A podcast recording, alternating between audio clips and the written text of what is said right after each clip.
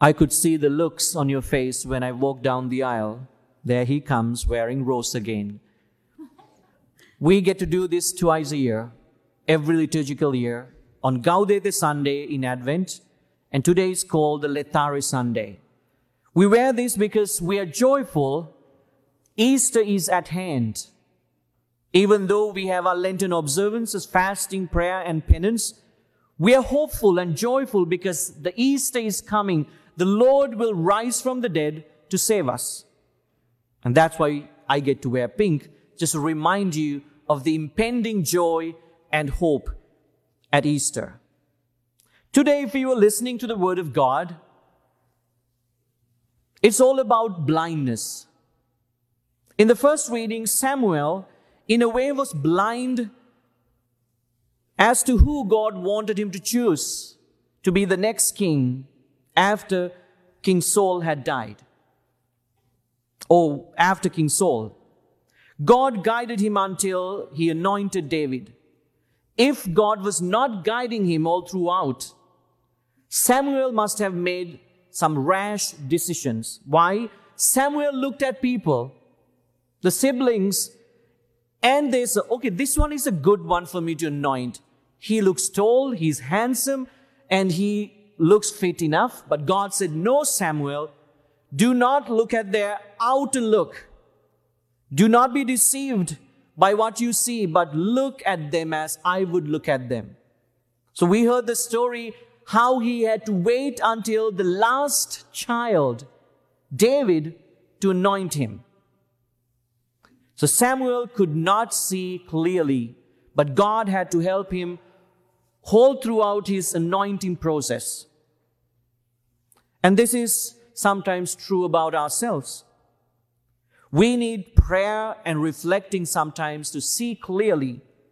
We need God's guidance.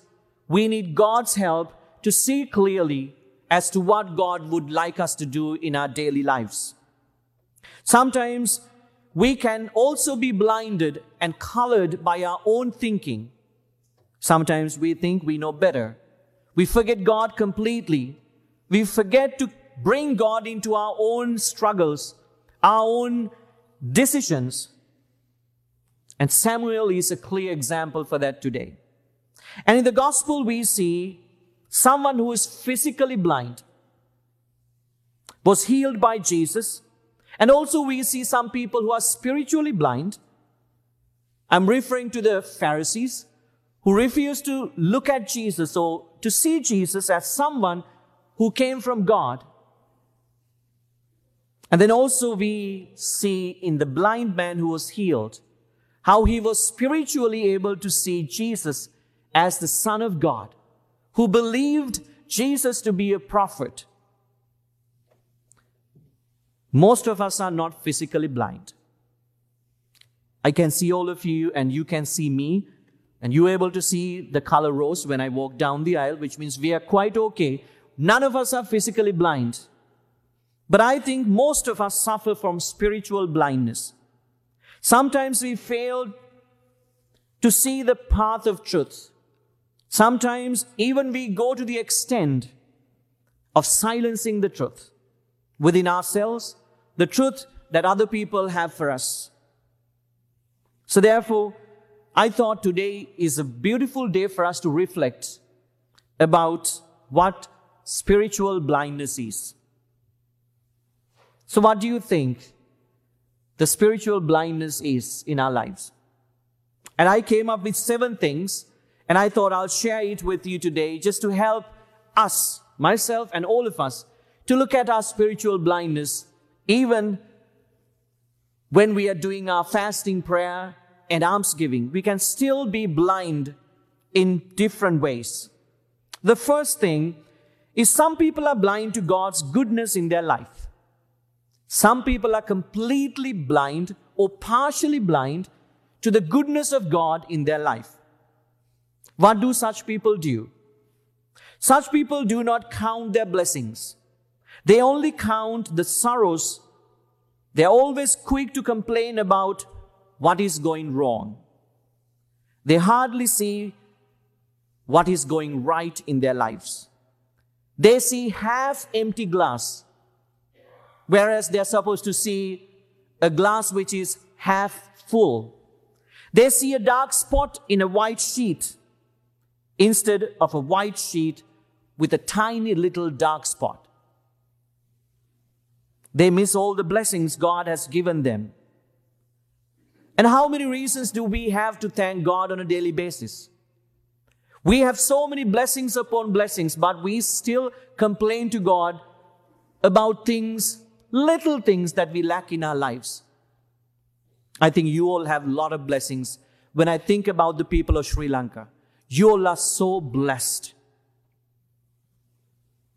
Some people are blind to the good things in others, and this is very true about our lives. All they see are the wrong things that other people do to them. They don't stop criticizing others. Such people are blind to God's gifts in others. And when I think about this blindness, I think about myself. How often do I appreciate the God given people in my life, the talents, the beauty, the goodness other people bring into my life? Even a small smile that somebody gives me in the morning, in the afternoon, in the evening, that's a blessing. That's something good in a person. Let me ask you, when is the last time you appreciated your wife? When is the last time you appreciated your husband? My dear children, when is the last time you appreciated your parents? Parents, when is the last time you appreciated your children? God has given us good people. You are married to good people. You have good children, good parents. Appreciate them. Do not be blind to their goodness. Some people are blind to those in need of their help or blind to where their help is needed. Such people are quick to run away from people who ask for help. Such people run away from those responsibilities they have.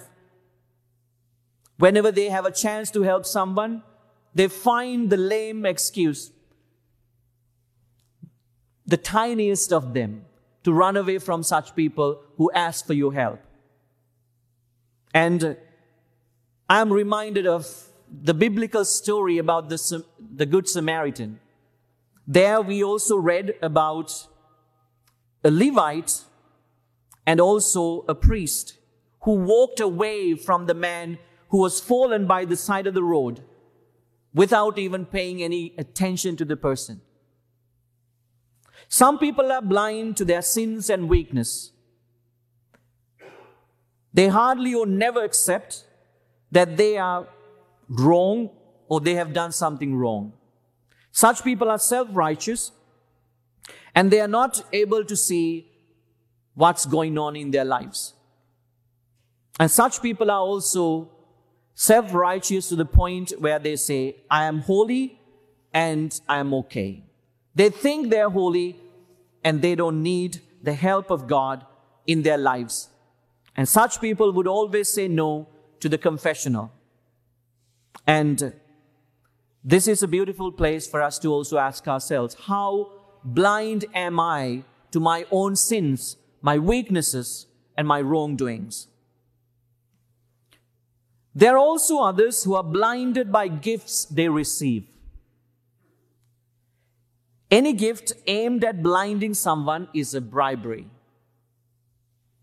And this is very clear about we receiving gifts from others if they blind us in a certain way. Some people give us gifts so that, so that they can keep us keep our eyes, keep our mouths, keep our hands blind and away from them. The Word of God tells us beautifully in the book of Deuteronomy, verse 16, chapter 16, verse 19. You shall not take a bribe, for a bribe blinds the eyes even of the wise and twists the words of even the just. Some people give us good things and such good things can blind us. Sometimes we act blind so that we can have gifts, money, things from other people. If someone is giving you a gift just to blind you, just to make you sin, just be very careful. There are also people blinded by vices such as anger, jealousy, envy, greed, lust, improper ambition, pride, stubbornness, and ignorance. There are people blinded by many of such vices. All of us are sometimes. There are times we are blind to God's will for our lives. And in such cases, we need to remind ourselves about Samuel, who was blinded to the will and ways of God. So therefore, every spiritual blindness is a dwelling in darkness. In such dark and blind moments, what we need is the light of Christ. Just like Jesus touched the blind man and healed him today in our gospel, we need to pray for Jesus' light in our lives. In our second reading today, we heard, Awake, O sleeper, arise from the dead, and Christ will give you light. All of us have one form of, one form of blindness or other. Jesus has anointed us with his word, and we are at the pool of Siloam in this Eucharistic celebration. When we receive him, we receive him completely with his light, and he heals us at every Eucharistic celebration. With hearts repenting, believing that God can heal us, and his light can also heal us, let us pray the prayer that the blind man prayed in our gospel today. Jesus, let me see again. Jesus, let me see again. Amen.